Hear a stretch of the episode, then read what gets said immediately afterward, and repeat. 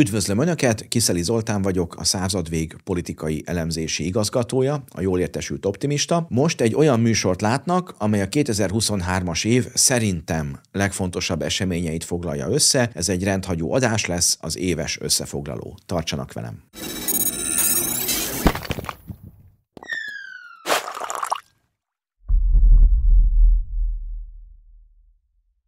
Köszönöm, hogy egész évben velem tartottak, a csapat nevében, a Kontextus csatorna és a cég nevében is. Nagyon fontos az a támogatás, amit hétről hétre kaptunk önöktől. Reméljük, hogy megszolgáltunk érte, és megígérem, hogy a jövő évben is mindent meg fogunk közösen azért tenni, hogy a jól értesült optimista még jobb legyen. Vannak terveink a következő évre. Egyet szeretnék csak ezek közül elmondani. Szeretnénk egy olyan élő műsort is jövő évtől indítani, havonta legalább egy alkalommal, ahol az önök kérdéseire tudok válaszolni, és úgy jobban tudjuk kalibrálni a műsort. Nézzük, melyek voltak az idei év legfontosabb eseményei. Szerintem a legfontosabb, amit én nagy konfliktusnak hívok, ez az USA és Kína párharca. Ugye minden évszázadot meghatároz egy olyan konfliktus, amely az annak az évszázadnak a hatalmi viszonyait fogja meghatározni. Ilyen volt 500 éve az oszmán előre nyomulás Európa felé, hogy ez a Mohácsi csatánál Magyarországot is sújtotta,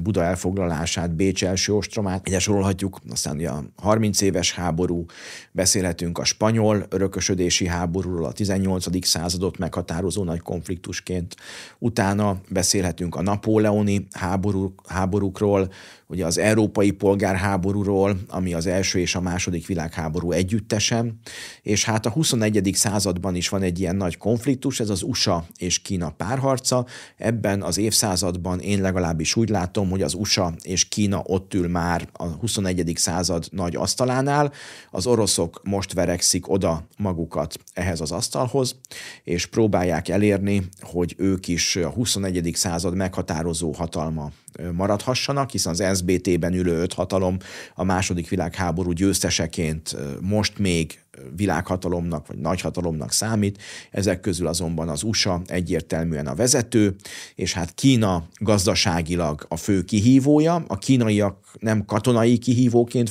fogalmazzák meg magukat, hanem gazdasági, technológiai kihívóként. A Kína a korábbi holland vagy angol példát követve elsősorban kereskedelemmel akar terjeszkedni. Kínaiak is fegyverkeznek, de nem annyira, és nem a hadseregüket használják a terjeszkedéshez, hanem a kikötőket, kereskedelmi képviseleteket és vegyes vállalatokat. Tehát ez a 21. század nagy konfliktusa, az USA-Kína vita, és hát erről szól a Kiszeli Téli Akadémia több része is, Szeretném itt röviden említeni, hogy a jövő héttől három héten keresztül a Kiszeli Téli Akadémia három műsorát láthatják.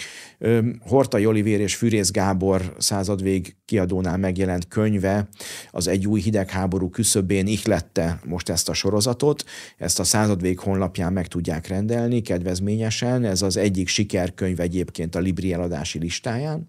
És ennek a könyvnek nagyjából három fejezete van. Az egyik az USA hanyatlásáról szól, a második az Európai Unió helyzetéről, illetve a harmadik azokról a progresszív ideológiákról, amelyek jelenleg gúzsba kötik, lefolytják a nyugatot, elfolytják azokat a teremtő erőket, azt a szabadságot, ami a nyugatot 500 éven keresztül nagyjá tette, és hát nyilván a válasz az, hogyha a nyugat ezektől a progresszív ideológiáktól, ettől a, a, az ideológiai kalodától meg tud szabadulni, akkor van esélye visszatérni ahhoz a nagysághoz, ahhoz a teremtő erőhöz, produktivitáshoz, innovációhoz, ami nagyon sokáig, 500 évig nagyjá tette a nyugatot. Ez az 500 év Amerika felfedezésétől egészen mostanáig tart. Tehát nagyjából itt tartunk most, és a könyv fejezeteit tárgyalom, hogy én hogy látom, hogyan tudom kiegészíteni ezeket. Ez az első rész már a jövő héten indul. Ha a nagy konfliktusról beszélünk, akkor szerintem ezt úgy értjük meg, hogy a nyugati világ a foszilis energiáról át akar térni a digitális technológiára, ami az elektromosság évszázadát hozza el. Ugye hát amióta Niklas Tesla vagy Edison föltalálták a, a, az áramot, illetve hát ugye a, a, a Tesla a váltóáramot, illetve annak továbbítását, annak felhasználását, Edison inkább még az egyenárammal volt elfoglalva, de a, tehát már nagyjából 100-130 éve használnak villanyáramot, azonban most a foszilis energia kivezetésével ez, az, ez, a, ez a villanyáram lesz meghatározó, és 2035-től már a foszilis energiát nyugaton ki akarják vezetni. Hát látjuk most ezeket a kísérleteket, a németek azzal próbálkoznak egyes autógyárak, hogy szintetikus üzemanyagot használjanak, amit megújuló energiából nyernek, ugye ezt a, a németek a háború alatt barna szénből nyerték, most ezt modernebb technológiával, megújuló energiával akarják előállítani, de lényeg az, hogy van egy ilyen törekvés, nem nagyon sikeres, illetve a másik törekvés, amit most az olajtermelő országok részéről látunk, főként az OPEC országok részéről, hogy például 2035-nél később is akarnak olajat kitermelni és eladni a nyugati világnak, és azzal hitegetnek minket, hogy hát annyi fát fognak ültetni Afrikában, ott ugye van hely, hogy az ültetett fák majd kompenzálják azt a CO2 kibocsátást, amit 2035 után, ha megengednék, a további foszilis energia felhasználás termelne. Tehát egy ilyen zéró összegű egyenletet akarnak eljátszani. Hát a nyugatiak szkeptikusak, meg hát akkor az ellenőrzés rögtön az OPEC országokhoz kerülne, és hát kiderülne, hogy a, a, a foszilis technológia olcsóbb, vagy kevesebb környezeti szennyezéssel jár, mint mondjuk a, a, az elektromos autózás, ahol azért az akkumulátorok előállítása még mindig azért komoly környezeti lábnyomot hagy, vagy mondjuk hát, hogy mit csináljunk az akkumulátorokkal, pláne, hogyha veszélyes hulladéké válnak. Tehát azért sok a kérdőjel még mindig, illetve hát Németországban most még mindig barna szenet égetnek el, mert az atomerőműveket bezárták, tehát azért az sem egy környezetbarát mód, hogy az elektromos autókhoz vagy a digitalizációhoz áramot termeljenek. Tehát ez a fő vita a 21. században, hogy ha mi lesz a foszilis energia után, hát digitális korszak, és hát nem mindegy, hogy ez digitális dollár vagy digitális yuan lesz-e. A nyugatiak nem versenyezni akarnak, hanem a kínaiakat kiszorítani a nyugati térfélről. Nagyjából egy milliárd fogyasztó él a nyugati világban, ez nagyjából 40-45 ország,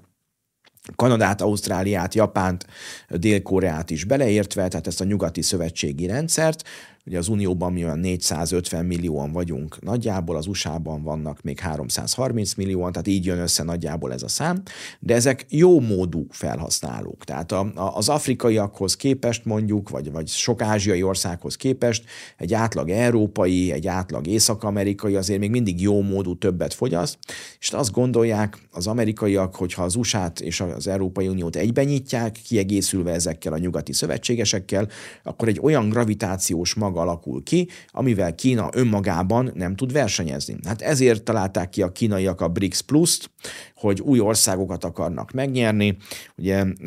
nem sokára, legalábbis ugye januártól Szaudarábia, Etiópia, Irán, csatlakozik, az Egyesült Arab Emirátusok, hát Argentína is csatlakozott volna, csak hát az új kormány már nem akar csatlakozni ehhez a, a kínai-orosz kezdeményezéshez, és láttuk, hogy Georgia Meloni is kilépett az egy övezet egy út programból, amivel ugye már csökken az uniós részvevőknek a száma, korábban Litvánia is kilépett. Tehát a kínaiak próbálnak gazdasági tömböt felépíteni, látjuk egyébként, hogy India is rengeteg orosz olajat vásárol, ugye ezért ugye az oroszok nem rúpiát kérnek, mert abból nem nagyon tudnak mit vásárolni, azt mondják, hogy az indiaiak adjanak juánt az orosz olajért cserébe, és akkor azt majd ők Kínában levásárolják, mert Kínában több olyan termék van, ami az oroszoknak kell, akár technológiai, akár más termék, és hát ugye ez is mutatja, hogy a, a yuan az, ami a dollárral szemben egy alternatíva lehet. Van ugye egy másik elgondolás is, hogy a BRICS országok hozzanak létre egy közös valutát, mint mondjuk az euró az unión belül, és akkor ugyanúgy, ahogy a, a kínaiaknak, meg az oroszoknak megvan a maga részaránya ebben az új valutakosárban, ugyanúgy lenne meg, vagy az euróhoz hasonlóan ez a részarány, és akkor egy új pénzt hoznának létre, egy BRICS digitális valutát. Tehát igazából erről szólnak ezek a, ezek a konfliktusok a 21. században. Amikor Trump elnök a Huawei-t kirakta a nyugati alkalmazások közül, akkor például ennek a digitális átállásnak a profitjából vagy hasznából akarta a kínaiakat kizárni, de azt is látjuk, hogy a TikTok most lebegő vagy folyamatban lévő betiltása is azt a célt szolgálja, hogy a felnövekvő generációk már ne a kínai alkalmazáson nőjenek fel, és mondjuk, hogyha az ottani reklámot vagy felhasználásért fizetnek, akkor ne yuanban fizessenek végül, hanem hogyha ez, ez nincs, és mondjuk csak az amerikai alkalmazások működnek, akkor digitális dollárban kell majd fizetniük, vagy nem az AliExpressről rendelnek, hanem majd az Amazonról. Tehát azt látjuk, hogy vannak ilyen törekvések, most a TikTok betiltása ott tart, hogy Montana amerikai szövetségi államban zajlik egy per, ez egy precedens értékű per, hogyha ott betiltják a TikTokot, akkor nem sokára az USA-ban is betiltják, és azt követően az Unióban is. Ugye látjuk, hogy például a Facebook próbálja, vagy a YouTube is ezekkel a kis videókkal kiváltani a TikTokot. Tehát azt látjuk, hogy egy nagyon komoly küzdelem indult el, ez megjelenik a chipgyártásban is, erről is többször beszéltem a fél év folyamán, például a, a, ugye a Kiszeli Nyári Akadémiában is volt egy ilyen rész, akár a kriptovalutákra, akár a chipgyártásra, ha gondolunk. Például Például ezért is értékelődik fel Tajván, ahol most a legmodernebb csippeket fejlesztik és gyártják. Az amerikaiak azt akarják, hogy a tajváni csipgyártás és fejlesztés költözön át az USA-ba, ahogy a második világháború után a náci tudósokat az amerikaiak átvitték a tengeren túlra, és Werner von Braun segített az első amerikai holdrakéta megépítésében, úgy most a tajváni csipfejlesztőket akarják az amerikaiak átvinni az USA-ba, hogy a legmodernebb technológia amerikai területen ellenőrzés alatt és dollárért legyen elszámolva, ne legyen kitéve Tajván szigetén egy esetleges kínai támadásnak. Tehát itt tart most ez a nagy konfliktus. Nyilván a közepes országok, beleértve egyébként az Uniót is, mint mondjuk Németország, Franciaország, Olaszország és a többi kisebb országoknak a szövetsége, de beszélhetünk egyébként Indiáról, Brazíliáról, Dél-Afrikáról, Szaudarábiáról, ezek regionális hatalmak, mert a befolyásuk csak regionális mértékben jelenik meg. Tehát ezek az országok figyelik a nagyok mozgását, és azt várják, hogy melyik szövetséghez érdemes csatlakozni. Mint mondtam, a BRICS plusszal India, Oroszország, Kína, Dél-Afrika, megszólította a többi országot, ugye regionálisan egy-egy országot, ugye Argentina az, az Latin és Dél-Amerikának az egyik legnagyobb gazdaságú országa, még ha válságban is van, de azért mégis azért egy meghatározó ország. Etiópia Afrikában egy meghatározó ország. Most építettek a Nílusra egy óriási nagy vízduzzasztót, egy, egy, egy, egy vízi erőművet, amivel például az ipar tud majd nagyobb sebességre kapcsolni. De hát nyilván Irán a maga 80 millió lakosával is egy meghatározó ország, a síta világvezető hatalma. Ott van Szaudarábia, ami például az olajkitermelés terén számít világ elsőnek az oroszokkal, amerikaiakkal az első három között biztos ott vannak illetve hát azt is látjuk, hogy a szunita világnak a, a vezető hatalma Szaudarábia. És hát ott van az Egyesült Arab Emírségek, ahol a világ minden termékét lehet kapni, illetve hát a dirham is egy kedvelt közvetítő valuta, ami a kereskedelemben nagyon meghatározó, tehát ezért szólították meg ezeket az országokat, hogy, hogy a, a többiek is megszólítva érezzék magukat, tehát ez is egy ilyen nyílt végű folyamat, nyilván minél több országot próbálnak ebbe a yuan galaxisba bevonzani. Hát az Unió is próbálkozik,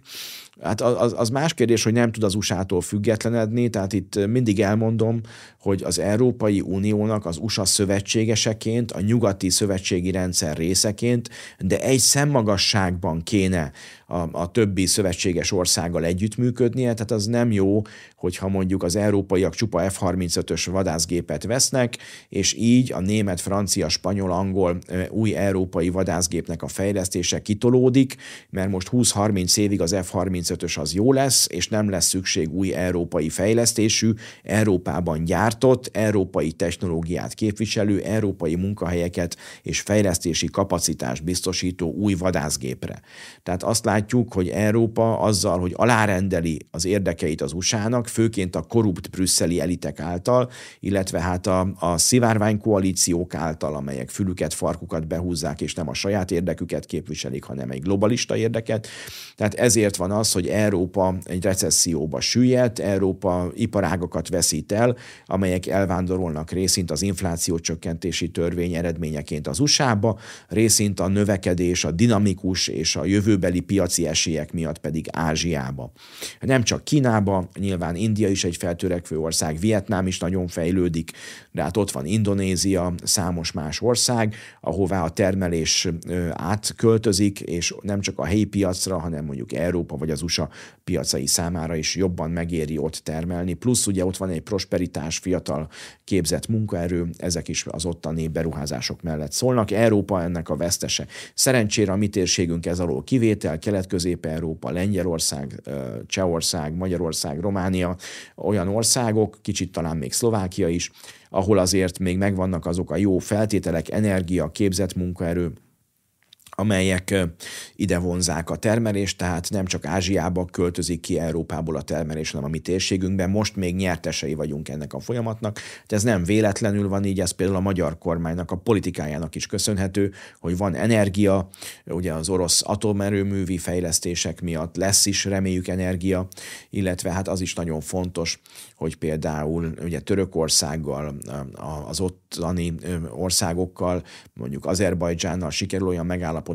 kötni, amelyek segítenek az orosz gázbeszállítást diversifikálni, illetve Törökországon keresztül Magyarországra szállítani. Mondjuk az új kínai akkumulátorgyárak energiaigényét például három új gázturbinás erőmű is segít majd kiszolgálni. Ugye ezekben orosz gázt, azeri gázt fognak égetni, hogy áramot tudjanak termelni, és akkor ehhez például az azeri vagy más türk országokból érkező gázra is szükség van, amely a Kaspi-tenger alatt Törökországon keresztül, illetve hát a balkáni áramlat vezetéken érkezik hazánkba. Tehát ezért fontos például a magyar keleti és globális nyitás, illetve a türk tanácsbeli együttműködés, hogy ezeket a, a új gázturbinás erőműveket legyen mivel ellátni, nyilván az orosz gáz mellett a diversifikáció részeként. Tehát azt látjuk, hogy a nagy meccs az elindult, az USA köszöni szépen jól van, Biden elnök 800 milliárd dollárt tolt be az infláció csökkentési törvénybe, ők arra készülnek fel, hogyha le kell válni Kínáról, ez nagyjából 3-5 év, ami alatt le akarnak válni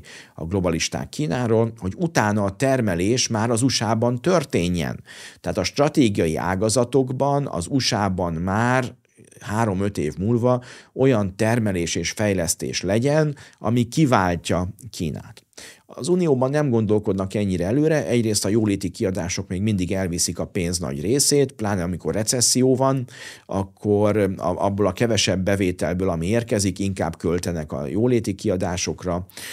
Nyilván a honvédelmi vagy közlekedési fejlesztési kiadások ilyenkor még hátrébb tolódnak. Ez azt eredményezi, hogy Európa még jobban lemarad, és az USA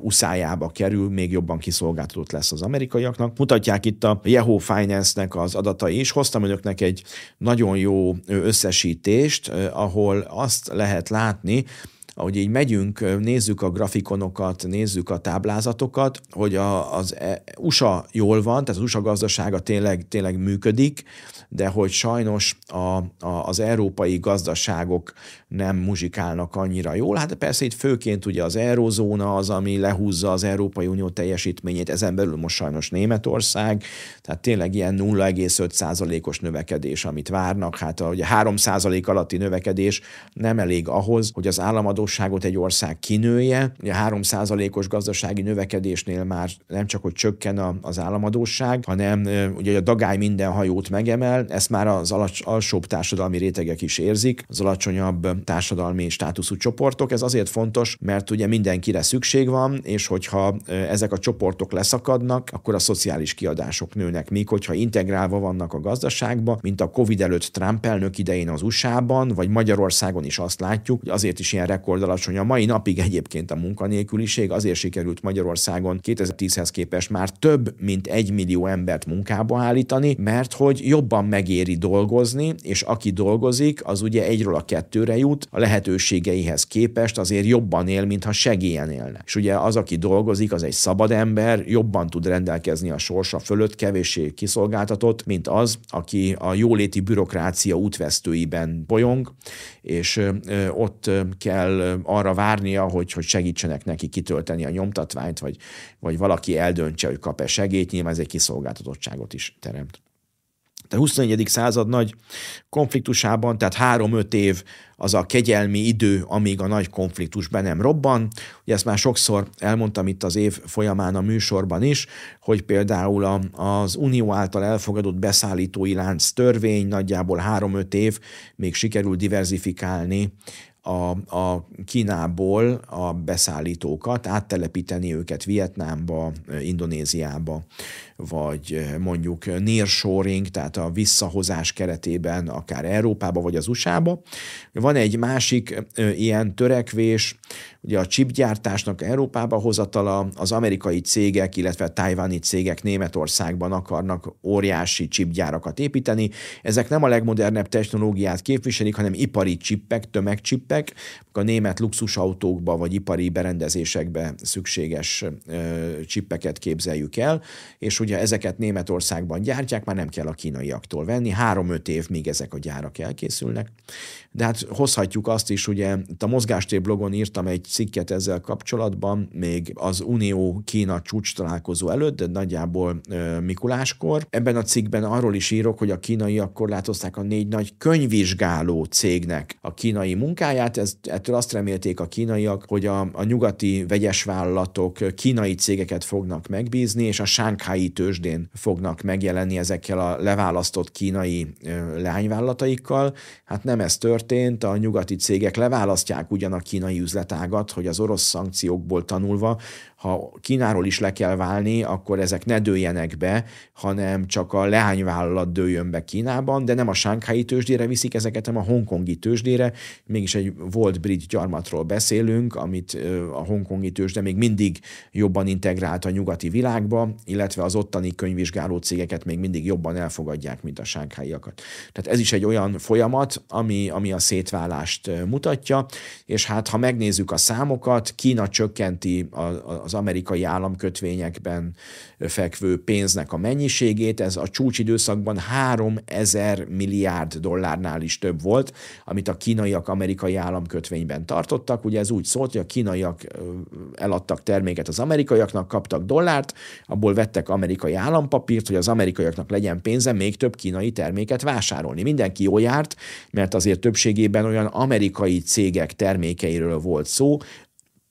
amelyek Kínában gyártattak. Tehát így azért ez egy, ez egy win-win helyzet volt, és hát ugye, hogy Trump elnök idején elindult a termelés hazatelepítése, illetve ezek a szétválási tendenciák, úgy azért a kínaiak is elkezdték, elkezdték csökkenteni a, a, az amerikai állampapír állományukat, és azt látjuk, ez most már ilyen 500 milliárd dollárra csökkent, tehát nem az amerikai kötvényállomány, mert privát kötvényeket szívesen vesznek a kínaiak, amiket mondjuk az amerikai tőzsdejog biztosít, az államkötvények azok, amelyeket kevéssé szeretik már a kínaiak. Van egy ilyen ö, decoupling a, a pénzügyek terén is, és hát ami újdonság, majd kíváncsi vagyok, hogy ez folytatódik-e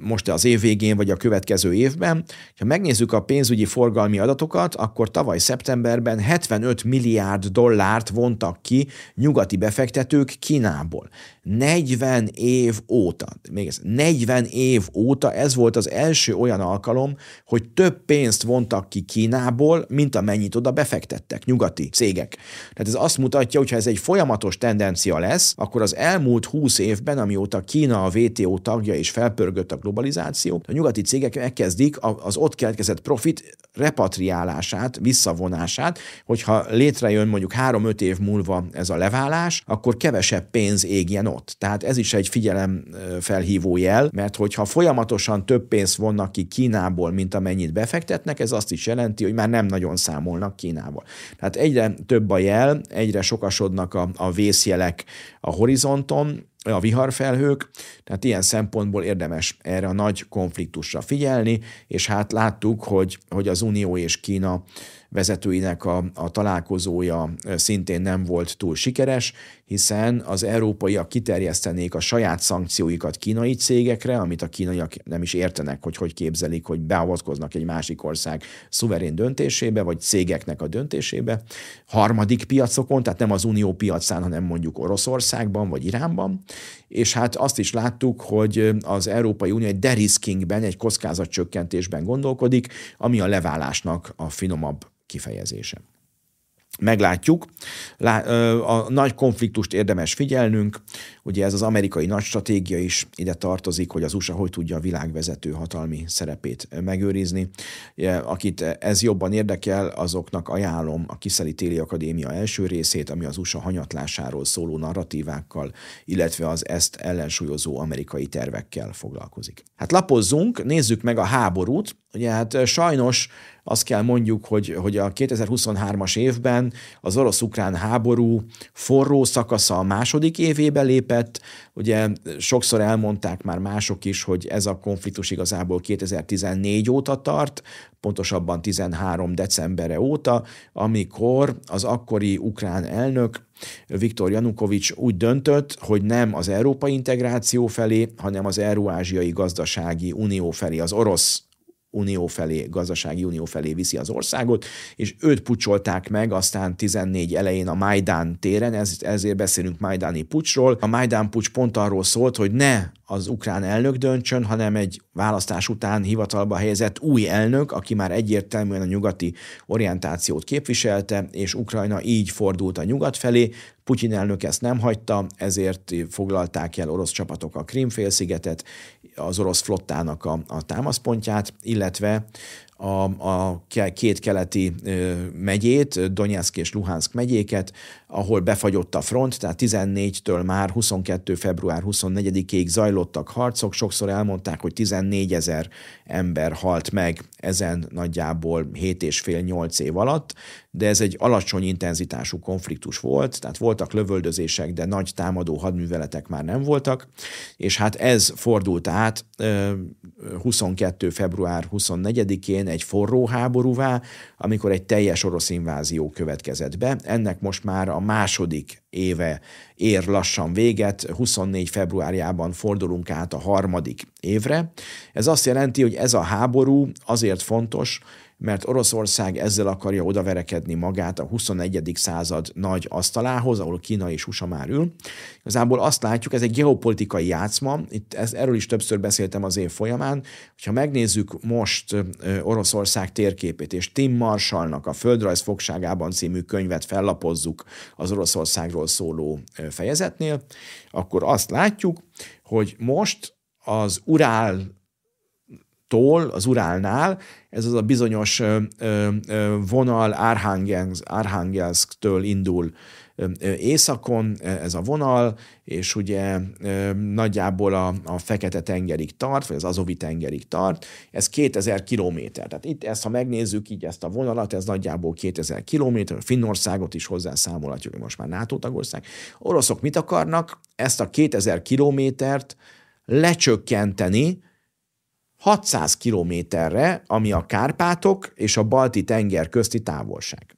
Tehát, hogyha 2000 kilométer kell Finnországtól mondjuk az, az Azovi tengerig megvédeni, ha Ukrajna egésze is a nyugat része lett volna, akkor ez nagyjából 2000 kilométer, amit nem tudnak megvédeni, vagy csak óriási költségen, óriási hadsereggel, amire nem akarnak ennyit költeni. Sokkal praktikusabb, ha ugyanúgy, ahogy a szovjetek ezt megtették, hogy kitolják Oroszország határait a Kárpátokig, ugye ez lenne most Fehér Oroszország, ami egy önálló állam, de Oroszország szövetségese, illetve ha egész Ukrajnát ellenőrzésük alá vonják az oroszok, akkor Fehér Oroszország és Ukrajna az pont a, a Kárpátok, illetve a, a Balti tenger között van. Ott van még a Königsbergi exklávé, tehát az is Oroszországhoz tartozik. Most a korábbi Kelet-Poroszországnak az északi része, ami a 40 után Oroszországhoz kerül, a Szovjetunió az Oroszországhoz került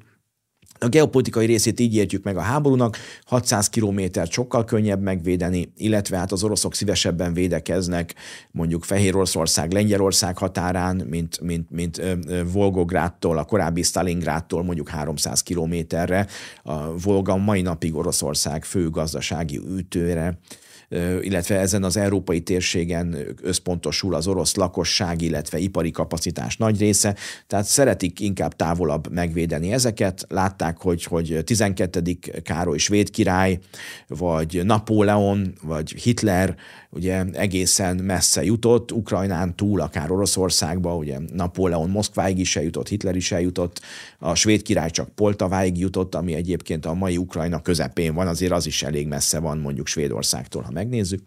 De az a lényeg, hogy hogy, hogy az oroszoknak ez az elgondolása, ezért ők egész Ukrajnát ellenőrizni akarják, hogy ez, hogy ez hogyan valósul meg katonailag-e, vagy csak politikailag, az, azt még nem tudjuk. Egy biztos, hogy az orosz vezetés olyat szerintem nem fog elfogadni még egyszer, hogy egy következő Majdáni puccsal megbuktassák azt az orosz helytartót, akit ők esetleg Kievben installálnak, tehát azt is látni kell, hogy, hogyha az oroszok nyernek, akkor ők egy olyan megoldásban érdekeltek, ami a mai egész Ukrajna feletti szoros ellenőrzés biztosítja, nehogy akár Nyugat-Ukrajnát egy majdani puccsal leválasszák, és akkor onnantól kezdve ugyanaz ismétlődik, hogy, hogy, a, hogy az oroszoknak ugye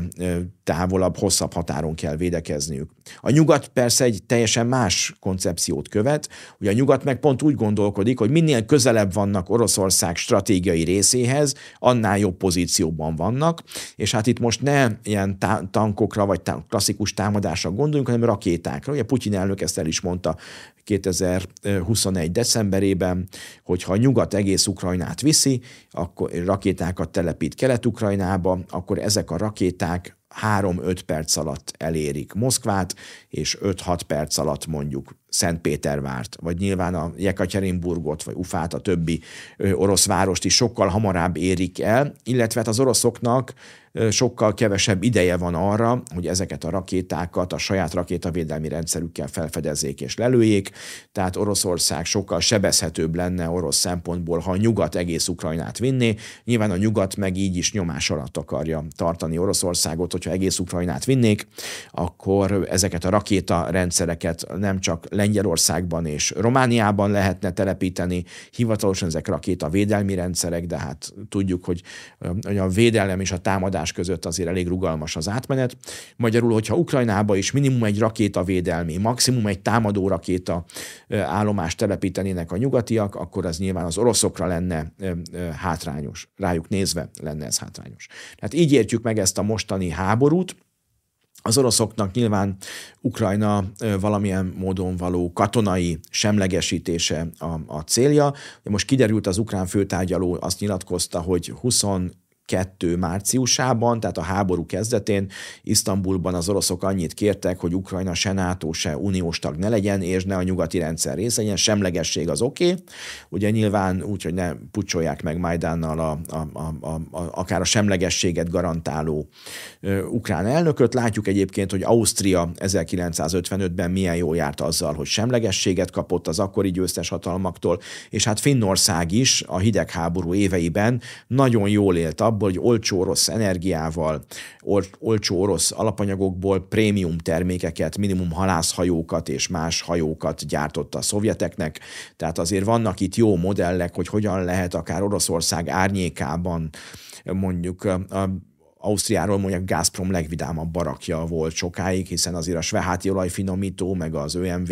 azért jócskán profitált abból, hogy az orosz szovjet időkből, vagy mai orosz időkből a gázvezetékek, olajvezetékek azért őket is elérték, és hát látjuk, hogy most is, amikor Orbán Viktor kiharcolta a vezetékes orosz olajra a kivételt, akkor például ez ugye nem csak nekünk szólt, hanem minimum a szlovákoknak és cseheknek, de azért maximum az osztrákoknak is. Ugye ezek tengerrel nem rendelkező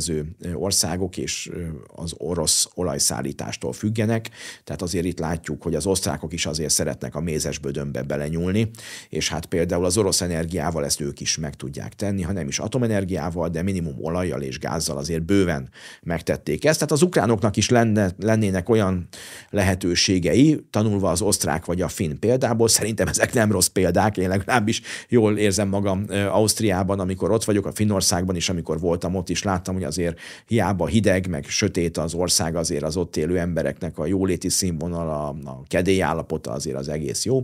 Tehát ilyen szempontból vannak minták, inkább ez, erről érdemes beszélni, mint arról, hogy a háború hogy folytatódjon. Ugye, tehát vannak jó példák is, vagy jó exit stratégiák is, mondjuk egy osztrák vagy egy finn típusú semlegesség a hidegháború éveiből, azért lehet, hogy sok ukrán most már becserélni a mostani helyzetet egy, egy ilyen alternatívával. Tehát azt látjuk, hogy a háború most itt tart. Nyilván az ukrán ellentámadás volt a 2023-as év legfontosabb eseménye. Ez a Kurszki csatára emlékeztet pont egyébként 80 évvel korábbról. Akkor ugye ugyanez történt, itt a fegyverszállítások csúsztak, ugye januárban ígérték meg a modern nyugati tankok átadását, ezek egészen márciusig, áprilisig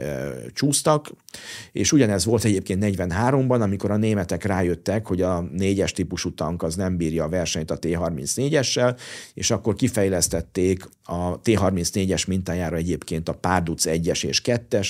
típust, ugye a 2-es Párduc az a vadászpárduc, a, a tankelhárító, illetve a Tigris tankot, és mire ezeket májusra legyártották sorozatban, addigra a szovjetek beásták magukat Kursk környékén, és most ugyanezt látjuk egyébként az idei évben, a kifutó évben, hogy miközben az ukránok a nyugati tankokra vártak, és arra, hogy kiképezzék az ukrán legénységet, addig az oroszok kiépítették a szúrós viking vonalat, a szurovikin tábornokot után szokták ezt, a, ezt így hívni a magyar közbeszédben, az internetes közösségben, mi ezt szúrós viking vonalnak hívjuk, ugyanolyan vonal, mint Kursknál, amit az ukránok nem tudtak áttörni, mint hogy a németek sem tudták áttörni a kurszki vonalat. Igen, hallom a kritikát, Kursknál zárójelben hozzá kell tenni, hogy az is közrejátszott, hogy még zajlott a Kurszki csata 43. júliusában, az angol szászok partra szálltak Szicíliában, és Hitlernek nagyon sok páncélos hadosztályt át kellett irányítani az olasz frontra.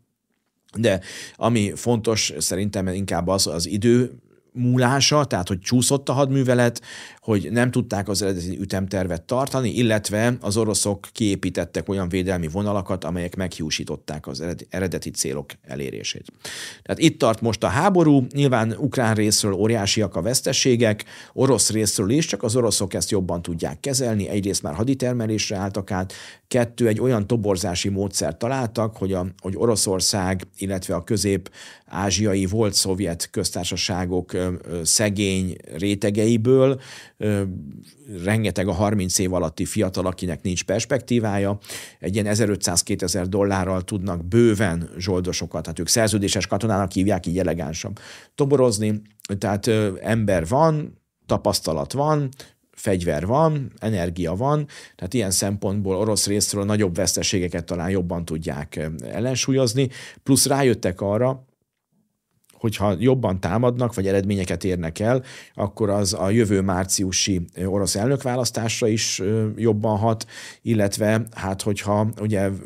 van ez a pat elhúzódik, a háború, akkor azt mondjuk 5 év, 10 év, ha inkább most többet tesznek bele, és a szegényebb vagy a közép-ázsiai fiatalok életéből, akkor nem csak, hogy eredményeket érnek el, de demoralizálják az ukránokat, de ugye területet is tudnak foglalni, vagy eredményesebbek lesznek kifelé. Hát Ukrajna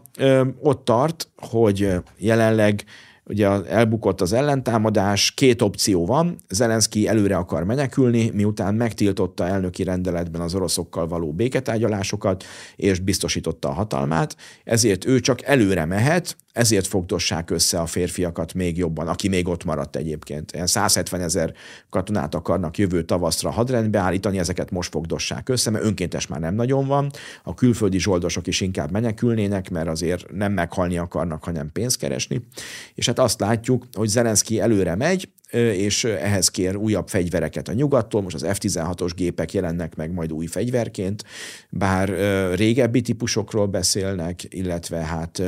kérdés, hogy mennyire lesznek tapasztaltak az ukrán pilóták. Azt mondják az amerikaiak, hogy nagyjából az olyan 150-200 órát évente repülni kéne ahhoz, hogy egy vadászpilóta rutinos tapasztalt legyen ezen a gépen, és hát azt is látjuk, hogy, hogy hát még nem tartunk ott, hogy, hogy, hogy ez meglegyen. Ez, ezért is kérdés, hogy az ukránok mennyire tudják ezt használni. Az Abrams tankok is egy új eszköznek számítanak, de hát látjuk, hogy miután két Challenger-t kilőttek az oroszok, az angolok kérték, hogy ezeket ne nagyon vessék be, mert nem akarnak több füstölgő Challenger-t a tévében látni. Hát az amerikaiak is.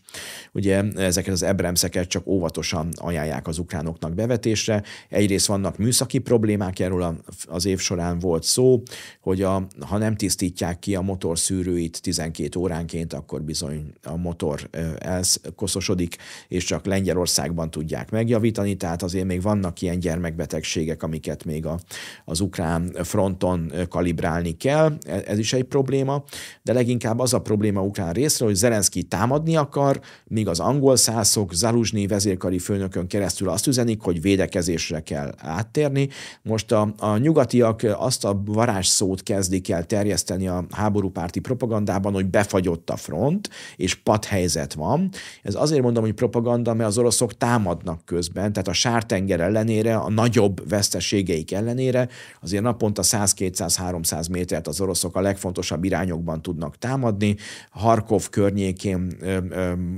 van szó arról, hogyha Kupjánszkot elfoglalják az oroszok, ez Ukrajnának az észak-keleti része, akkor utána esetleg Harkov felé is megindulnak. Nem tudjuk, ez csak spekulációk. De lényeg az, hogy az oroszok lendületben vannak, náluk van a stratégiai kezdeményezés. Az ukránok ezért akarnak főként az angol szászok sugallatára áttérni a védekezésre. Egyrészt ugye védekezni könnyebb, mert a támadónak kell a háromszoros túlerő, ugye akkor nagyobb az esély, hogy a támadók közül többet megölnek, vagy az eszközök közül elpusztítanak. Tehát ez az, amit az angol szászok sugalnak. Ilyen fegyvereket adnak már leginkább az ukránoknak, tehát nem támadó fegyvereket, hanem védekező védekező fegyvereket, légvédelmi fegyvereket, hogy az orosz légifölényt megtörjék, és hát azt is látjuk, hogy a katonák kiképzése is ebbe az irányba fordul. Hát a háborúról nagyjából ennyit szerettem volna elmondani, sajnos még el fog húzódni. Ugye így vagy úgy mind a két fél a harctéren akarja a, a változást elérni, tehát az oroszok megpróbálnak áttörni, minimum a nyeperig, hát a 24-es évben, ha van erre lehetőségük, azt majd meglátjuk, nem tudom, ez, ez, ez egy katonai kérdés, én ebben nem mernék állást foglalni, de az, hogy, hogy lassan, de biztosan cammognak előre, az látszik, illetve az is látszik, hogy az ukránok egyre nehezebben tudják tartani a frontot, és inkább a nyugati precíziós fegyverekkel akarják az oroszokat úgy ö, ö, támadni, az orosz ö, raktárakat, vezetési pontokat, vagy csapatösszevonásokat, hogy az oroszok mennyiségi fölénye ne érvényesüljön, és az ukránokat, az amerikaiak, a nyugatiak egy minőségi fölényben akarják tartani. Hát ez a háború jelenlegi helyzete, hát mondhatjuk, hogy sajnos még elhúzódik, ugye igazából a tárgyalásoknak kéne már zajlania, de hát azt látjuk, hogy Zelenszky elnök nem akar tárgyalni, nincsen olyan helyette, aki át tudná venni most legálisan a, a, a Ukrajna vezetését, és hát az oroszok pedig nyilván nyitottak a tárgyalásra, de valójában szerintem ők sem akarnak tárgyalni, mert aki nyerésben van, az nem akarja föladni ezt a jó pozícióját. Hát itt tart most a háború, hoztam önöknek a Wikipédiából egy térképet, még zárásképpen tekintsünk rá erre. Azért választottam ezt a térképet, mert itt látjuk kékkel az oroszoktól visszafoglalt területeket, amiket itt kékkel jelölt a térkép, azt az oroszok elfoglalták 22 telén, de az ukránok 2022-ben még visszafoglalták. Ugye itt főként a Harkov környéki régióra kell gondolni, illetve délen Herson térségét, amit 22 végén foglaltak vissza. 23-ban nem történt érdemi változás, azt látjuk, hogy a front tényleg befagyott, és Bachmutnál volt 23-ban orosz siker. Az év végén Avdívkánál kövnalazódott egy, egy orosz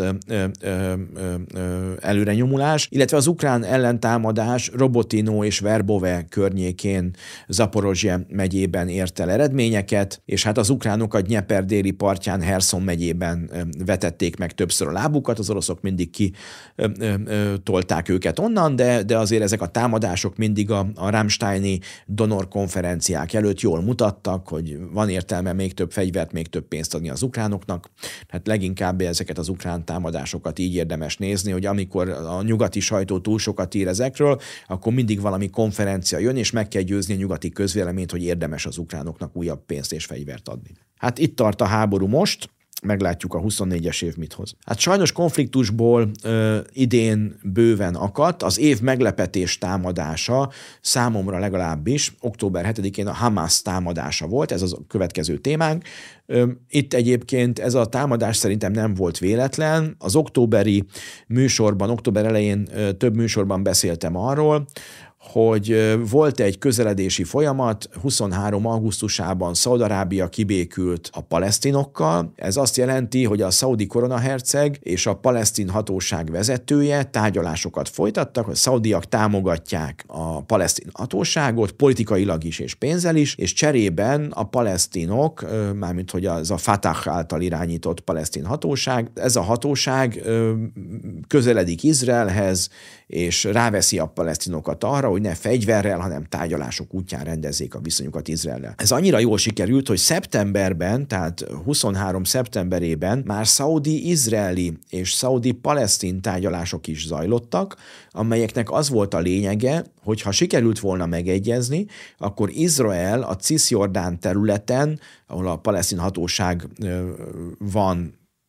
hivatalban, tehát ők azok, akik ezt a területet palesztin részről ellenőrzik, ők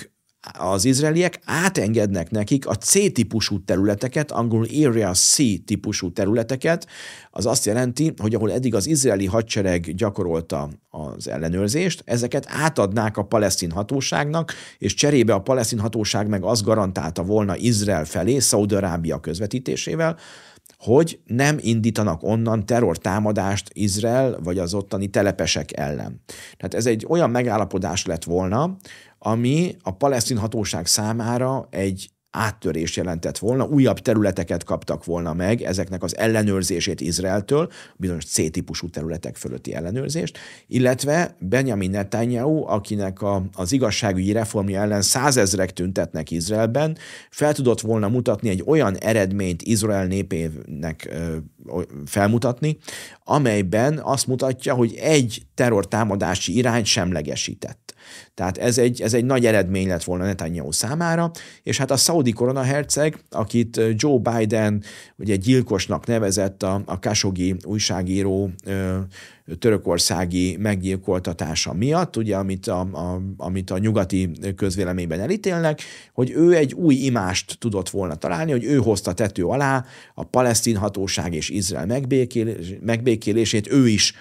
ugye ebből jól jött volna ki, hát a palesztin hatóságról nem is beszélve, és ugye mindenki jól járt volna, ha nem is kaptak volna békel Nobel-díjat, mint, mint Arafat és Simon Perez annak idején, de azért biztos, hogy, hogy minden, mind a három szereplő ebből politikai hasznot tudott volna kovácsolni, és hát legyünk őszinték, a közel-keleten ez egyfajta megbékélés, vagy, egy, vagy egyfajta békés megoldás felé terelte volna a folyamatokat. Hát ebbe rondított bele október 7-én a Hamas, és itt értjük meg, hogy miért volt szükség, sajnos mondhatják, vagy idézőjelben, ilyen brutális képekre, mert azzal, ahogy a, te, ahogy a telepeseket meggyilkolták, 1400 telepes haláláról tudunk eddig, annyian haltak meg az első napokban, zömében telepesek, kisebb részben izraeli katonák, de brutális módon gyilkolták le őket, pontosan azért, mert a közösségi médiában a képek egy olyan felháborodást keltettek Izraelben, ami egy akkora válaszcsapást generált, amiről aztán a képeket az arab hírtelevíziók, főként az Al Jazeera, Al Arabia és az összes többi, a török közszolgálati média olyan képeket közvetít a muszlim világban, amelyek felháborodást keltenek. Tehát a, a, az akció egyenlő reakció, amilyen az adjon Isten, olyan a fogadj Isten, tehát ezeket a szerintem tudatosan brutális sikerült képeket, az izraeli közvélemény egy ö, ö, sokkolta őket, a, a nyugati világot is sokkolta, de az a lényeg, hogy ezek a brutális képek egy olyan válaszcsapást váltottak ki Izrael részéről, aminek, amikor a műsort fölveszük, nagyjából már 22 ezer palesztin áldozata van, és ugye ezekről a képekről két különböző mozi van. Mi a nyugati világban, a fősodorban a, a, a palesztin terrornak az izraeli áldozatait látjuk, ugye újabb részletek derülnek ki ezekből, ezekről a vérengzésekről, mészárlásokról, a kiszabadult túszok elbeszéléseit ismerjük meg, hogy a palesztinok mit tettek az izraeliekkel az, a muszlim világban, és hát sajnos itt hozzá kell tenni, hogy itt, itt üt vissza az a sok párhuzamos társadalom, tehát a nyugat-európai vagy amerikai párhuzamos társadalmakban viszont egy másik mozit néznek, ott a, a, a palesztinok által a telepesek ellen elkövetett brutalitásról sokkal kevesebb szó esik, ha egyáltalán, ott az izraeliek által a palesztinok ellen végrehajtott csapásoknak a következményeit látjuk. Ők egy más mozit néznek. Így értjük meg, hogy miért vannak több százezres tüntetések Londonban, a palesztinok mellett, vagy mondjuk, hogy Nyugat-Európában is, hogyha összegyűlik ezer vagy kétezer ember Izrael mellett, miért van kétszer, háromszor, ötször annyi ember a palesztinok mellett, mert a migránsok egyszerűen más mozit néznek, és az ő moziukban Izrael az agresszor, míg a nyugat-európai mainstream mainstream moziban pedig a Hamas egyértelműen egyébként a Hamas volt az, amely támadott, hogy ezt a megbékélési folyamatot megakassza, és hát nyilván itt visszatérve az első témánkhoz, a nagy játszmához, ugye az amerikaiak Trump elnök kibékítették több szunita ország vezetését Izraellel, ezt hívtuk Abraham megállapodásnak, egy szunita nato akartak létrehozni Irán ellen, ugye ennek Izrael is a részese lett volna,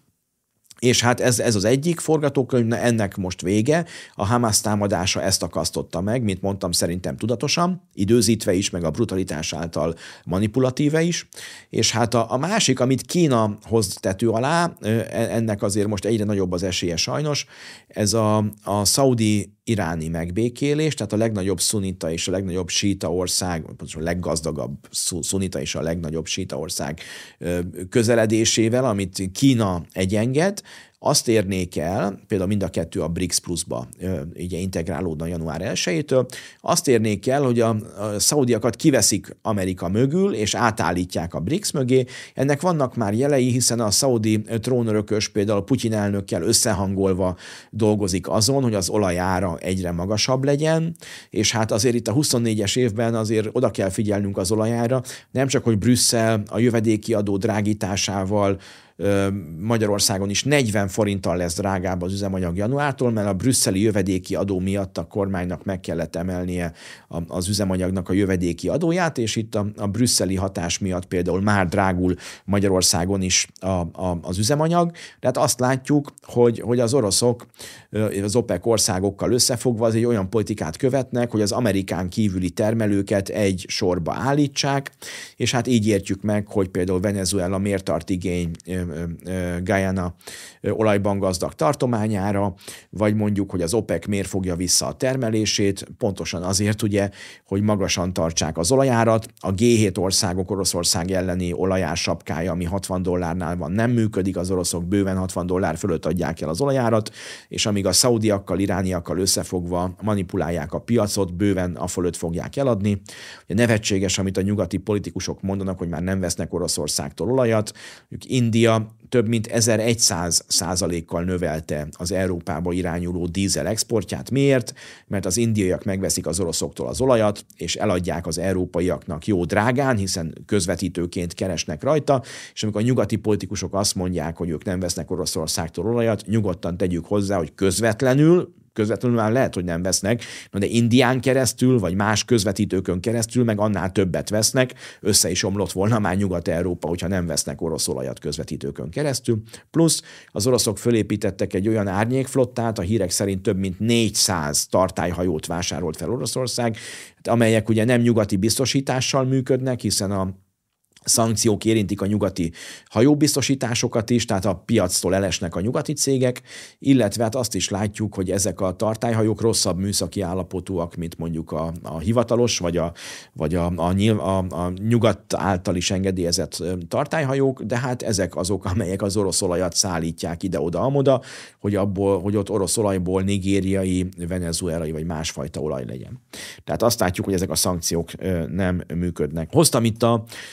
Hamas támadásához is egy, egy Wikipédia térképet,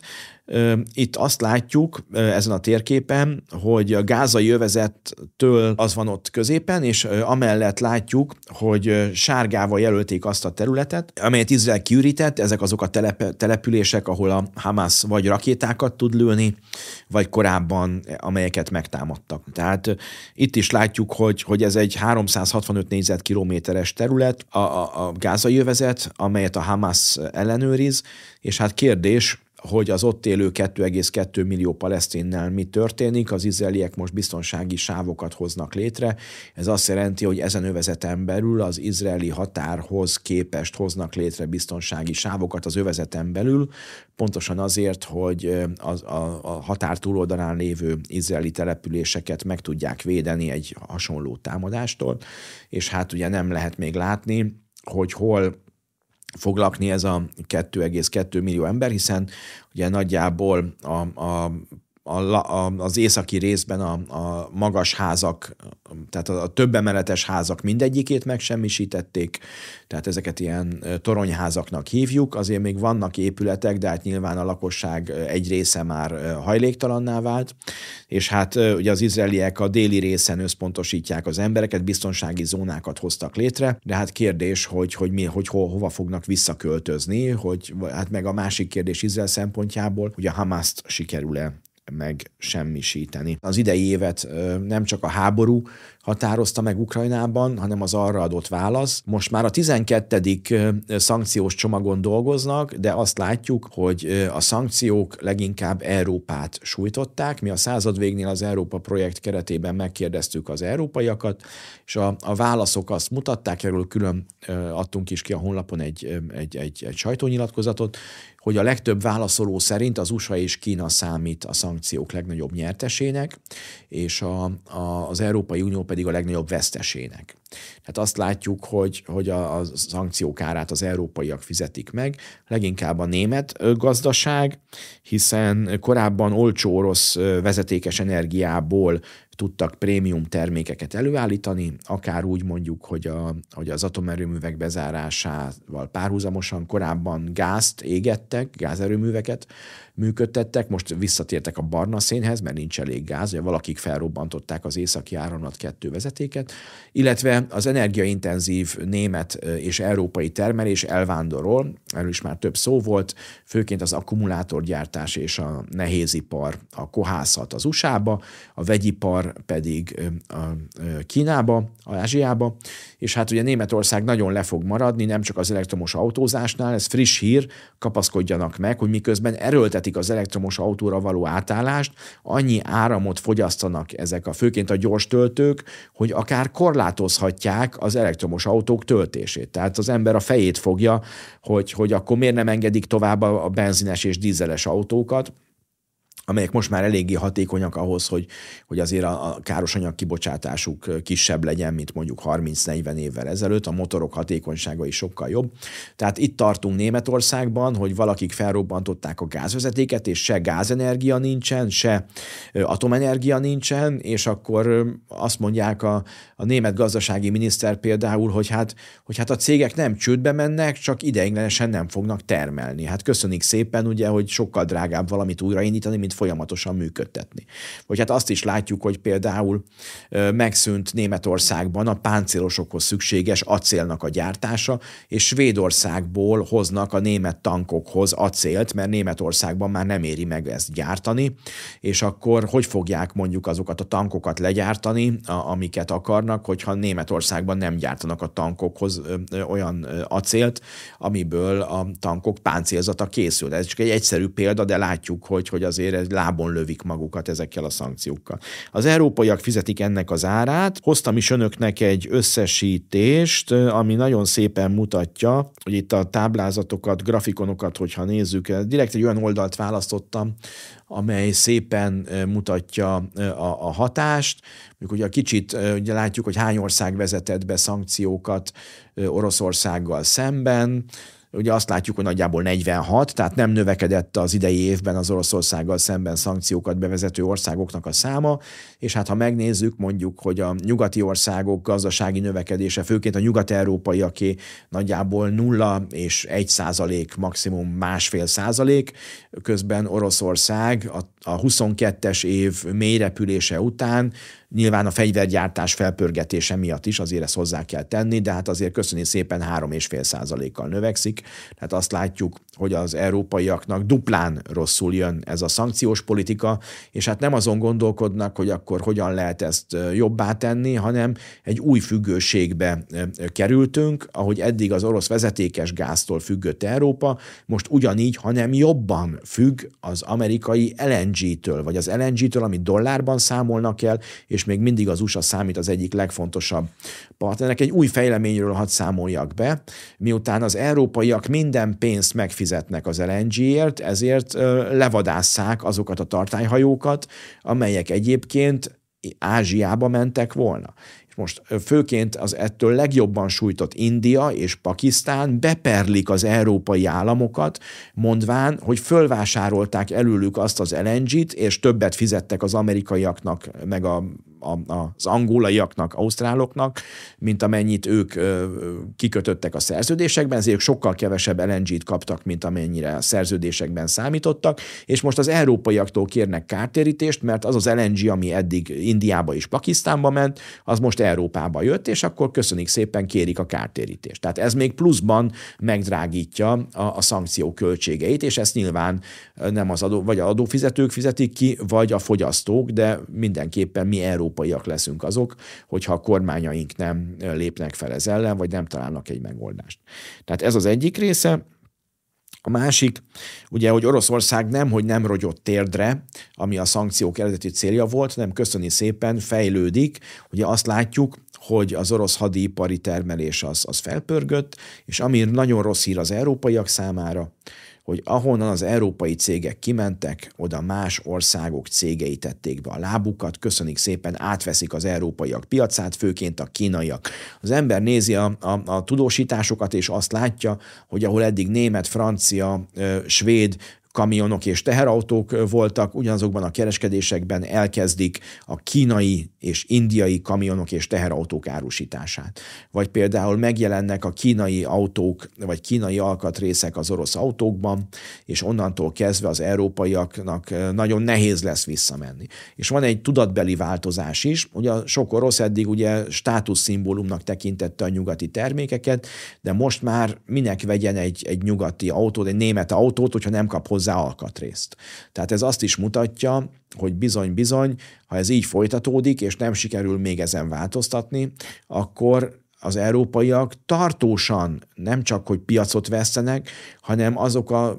az a presztízs, ami fölépült az európai márkák köré, azt nem lehet tudni fenntartani, mert bizony a patrióta orosz, vagy a patrióta kínai, az már nem fog európai terméket vásárolni. Azért sem, mert nem lesz benne biztos, hogy frissítheti-e azt, a, azt az okos telefont, kap-e alkatrészt ahhoz az autóhoz,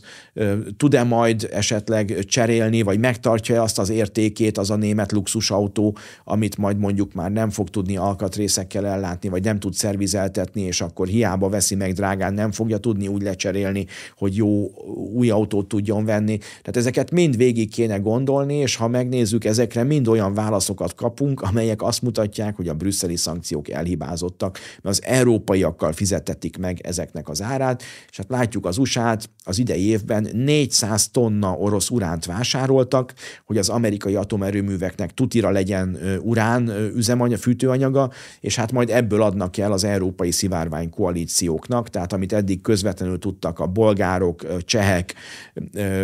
románok, szlovének, Oroszországtól vásárolni uránfűtőrudat az orosz típusú erőművekbe, azt most majd amerikai közvetítéssel kell venniük, nyilván sokkal drágábban. Tehát azt látjuk, hogy ez nem vezet jóra, hogy ez a politika, ez ez, ez az európaiak gazdasági alapjait teszi tönkre, és hát a gazdasági alap nélkül nincsen jólét sem. Utolsó témaként Magyarország politikáját vizsgálom meg 2023-ban azt látjuk, hogy a magyar politika ismét egy kihívásokkal teli évet zár, ugyanis azt láttuk, hogy az idei év legfontosabb választásai közül van, amelyik magyar szempontból jól sikerült, van, amelyik nem. A szivárvány koalíció, mint globalista hatalmi eszköz működött Lengyelországban, ez volt talán magyar szempontból az egyik legfontosabb választás hiszen Lengyelország és Magyarország kormánya nem ért egyet Ukrajna kérdésében, nem ért egyet az orosz gazdasági és energetikai együttműködés kérdésében, de egyetért az amerikaiakkal való stratégiai partnerségben, egyetért például a, a brüsszeli föderalizációs tervek ellenzésében, a szuverenista politikában, a hagyományos keresztény értékek, a hagyományos családmodell védelmében. Tehát több volt az, ami összeköt minket, mint ami elválaszt, és a szivárvány koalíció a lengyel választáson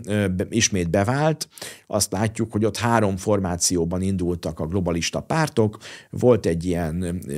felvállaltan liberális globalista irányzat, volt egy magát konzervatívabbnak bemutató, Ukrajnával szemben kritikus párt, és hát volt egy városi,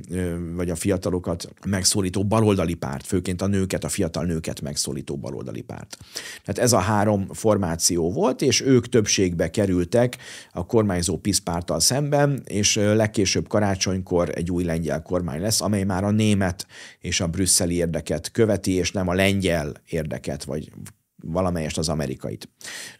Viszont volt egy szlovákiai választás, ahol pedig a, szív- a szivárvány koalíciót sikerült felbontani, és ahol Robert Fico visszatérhetett a hatalomba. Egyébként korábban az izraeli szivárvány koalíció is megbukott, ott pedig Benjamin Netanyahu tudott a szivárvány koalíció után visszatérni a hatalomba. Tehát amit vesztettünk a, a, a, a, a réven, azt megnyertük a vámon, vagy fordítva. Ilyen szempontból ez a szlovákiai választás bizonyos kérdésekben majd hoz segítséget a magyar politika számára, például Ukrajna kapcsán. Azt is látjuk, hogy a visegrádi együttműködés a lengyelek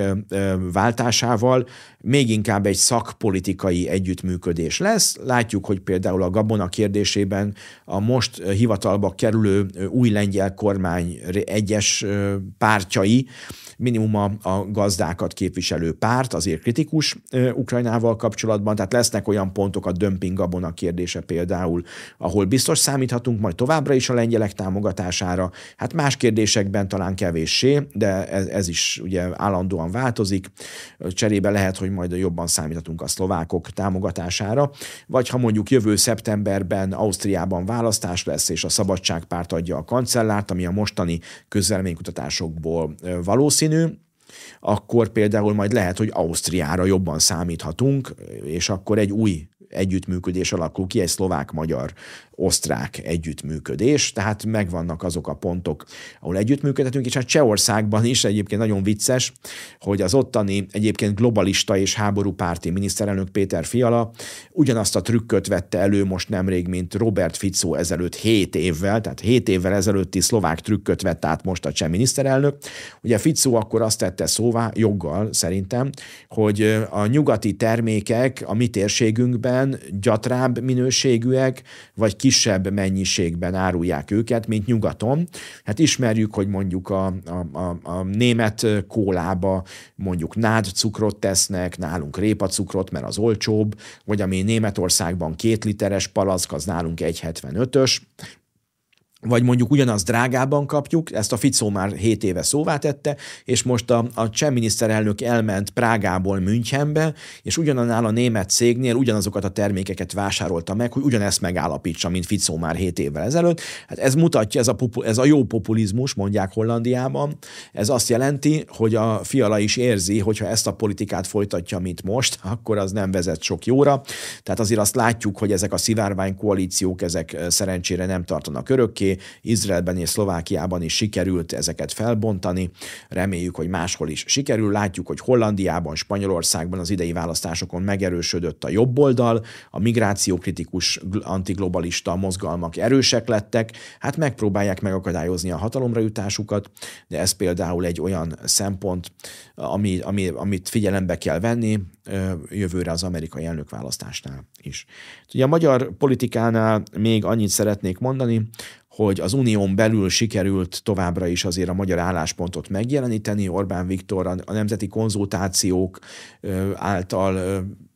felhatalmazva, megerősítve tudja a magyar álláspontot képviselni Brüsszelben. Ez azért fontos, mert a magyar álláspont mindig egy alternatívát kínál a brüsszeli fősodorral szemben. Tehát ezt fontos látnunk, hogy a migrációban, vagy ott mondjuk most már egyre több országgal közösen, most már Dánia után Svédország is fordult, ugye ott is a választás után most már egy migráció kritikus kormány van hatalmon, próbálják a Dán példát követni, visszaszorítani a migrációt, de például az atomenergiánál a magyar álláspont 11 uniós tagországgal közös, főként a franciákkal közösen támogatjuk, hogy a, az atomenergia a taxanómia részévé vált, ez nagyon fontos, mert lehet finanszírozni, illetve, hogy az atomenergia, mint klímasemleges energiatermelési mód az Unióban továbbra is legyen jelen. De hát ide sorolhatnám például a németekkel közös fegyverkezési politikát, ugye Magyarország a honvédséget úgy fejleszti az Rényi 26 program keretében, szövetséges országoktól vásárolunk fegyvereket, de úgy, hogy azokat részben nálunk gyártsák. Tehát a, a helikopterek után helikopter alkatrészeket gyártunk, licenszre gyártunk cseh kézi fegyvereket, illetve azt is látjuk, hogy beindult Zalaegerszegen a német gyalogsági harcjárműveknek az összeszerelése és gyártása. Tehát ez egy olyan fejlemény, amelyel a német fegyveriparral vagyunk egy hullámhosszon, de látjuk, hogy német, izraeli, magyar például drónfejlesztés is elindult, tehát Magyarország ilyen szempontból be tud kapcsolódni szakpolitikák területén más nyugati országok vagy országcsoportok adott iparába. Nagyon fontos ez az együttműködés, hiszen Magyarország egy 10 milliós ország, de látjuk, hogy a német fegyveriparral, vagy a francia atomiparral, vagy az orosz-francia atomipar találkozási pontjaként Magyarországon, a Paks 2 erőműben például, olyan megoldások születhetnek Magyarországon, amelyek mintaértékűek, és ha a háború után valamilyen új módus vivendire sikerül jutnunk, akkor Magyarország itt mintaértékű lehet, hiszen úgy Kínával, mint Oroszországgal, mint most már egyre inkább Katárral, vagy más olyan országokkal, ahol van pénz, van technológia, van energia, a magyar kormány együttműködik, és ez egy olyan ugródeszka lehet a konfliktus után, a háború után, ami nekünk reményeink szerint legalábbis egy versenyelőnyt biztosít. Tehát a magyar kormány politikáját így értjük meg. Nyilván az, hogy Szerbiával most jó az együttműködés, mert az ottani magyar kisebbség helyzete jó. A, a, a környező országok közül most Szerbiában a legjobb a helyzete a magyar kisebbségnek talán, de azt látjuk, hogy azért sikerül az ukránoktól is engedményeket kicsikarni, pláne egy ilyen uniós csúcs találkozó előtt. Ukránoknál nem az a kérdés, hogy mit mondanak, hanem hogy ez hogy valósul meg a hétköznapokban. Ugye erről szólt az előző heti műsor műsor is például. Hát ilyen szempontból a magyar külpolitika egy olyan évet zárt, ami az építkezés éve szerintem, tehát sikerült új kapcsolatot építeni Szlovákiával, Katárral, azt látjuk, hogy sikerült a kínai együttműködést, az orosz együttműködést, a gazdaság és az energetika terén megerősíteni, hiszen mi a nyugat részeként Magyarország, a NATO és az Unió tagjaként kereskedik ezekkel az országokkal, hozzátehetjük, mint az összes többi nyugati ország, hát hol szemérmesebben, hol kevésé szemérmesebben, de ők is azért szeretnek üzletelni ezekkel az országokkal. Emlékszünk, hogy a német gazdasági miniszter a katári emir előtt szinte hajbókolt, ugye ezekről híres képek mentek körbe 22-es évben. Hát ennyi fért a 23-as év összefoglalójában. Köszönöm azoknak, akik az egész évben velem tartottak, akik egész évben követték a műsort. Különösen köszönöm azoknak, akik feliratkoztak, nyomtak egy lájkot, vagy megosztották a műsort. Kérem, tartsák meg jó szokásukat az új esztendőben is. Addig még a Kiszeli Téli Akadémia három részét ajánlom a figyelmükbe, amelyek a karácsonyi szünet alatt hetente ugyanúgy kedden 14 órakor kerülnek ki a YouTube csatornánkra. Az egész csapat nevében köszönöm egész éves figyelmüket, áldott, békés karácsony kívánok, és egy jó, sikeres új évet ránk fér mindannyiunkra gondolkodjanak el azon, amit mondtam, és maradjanak továbbra is jól értesült optimisták.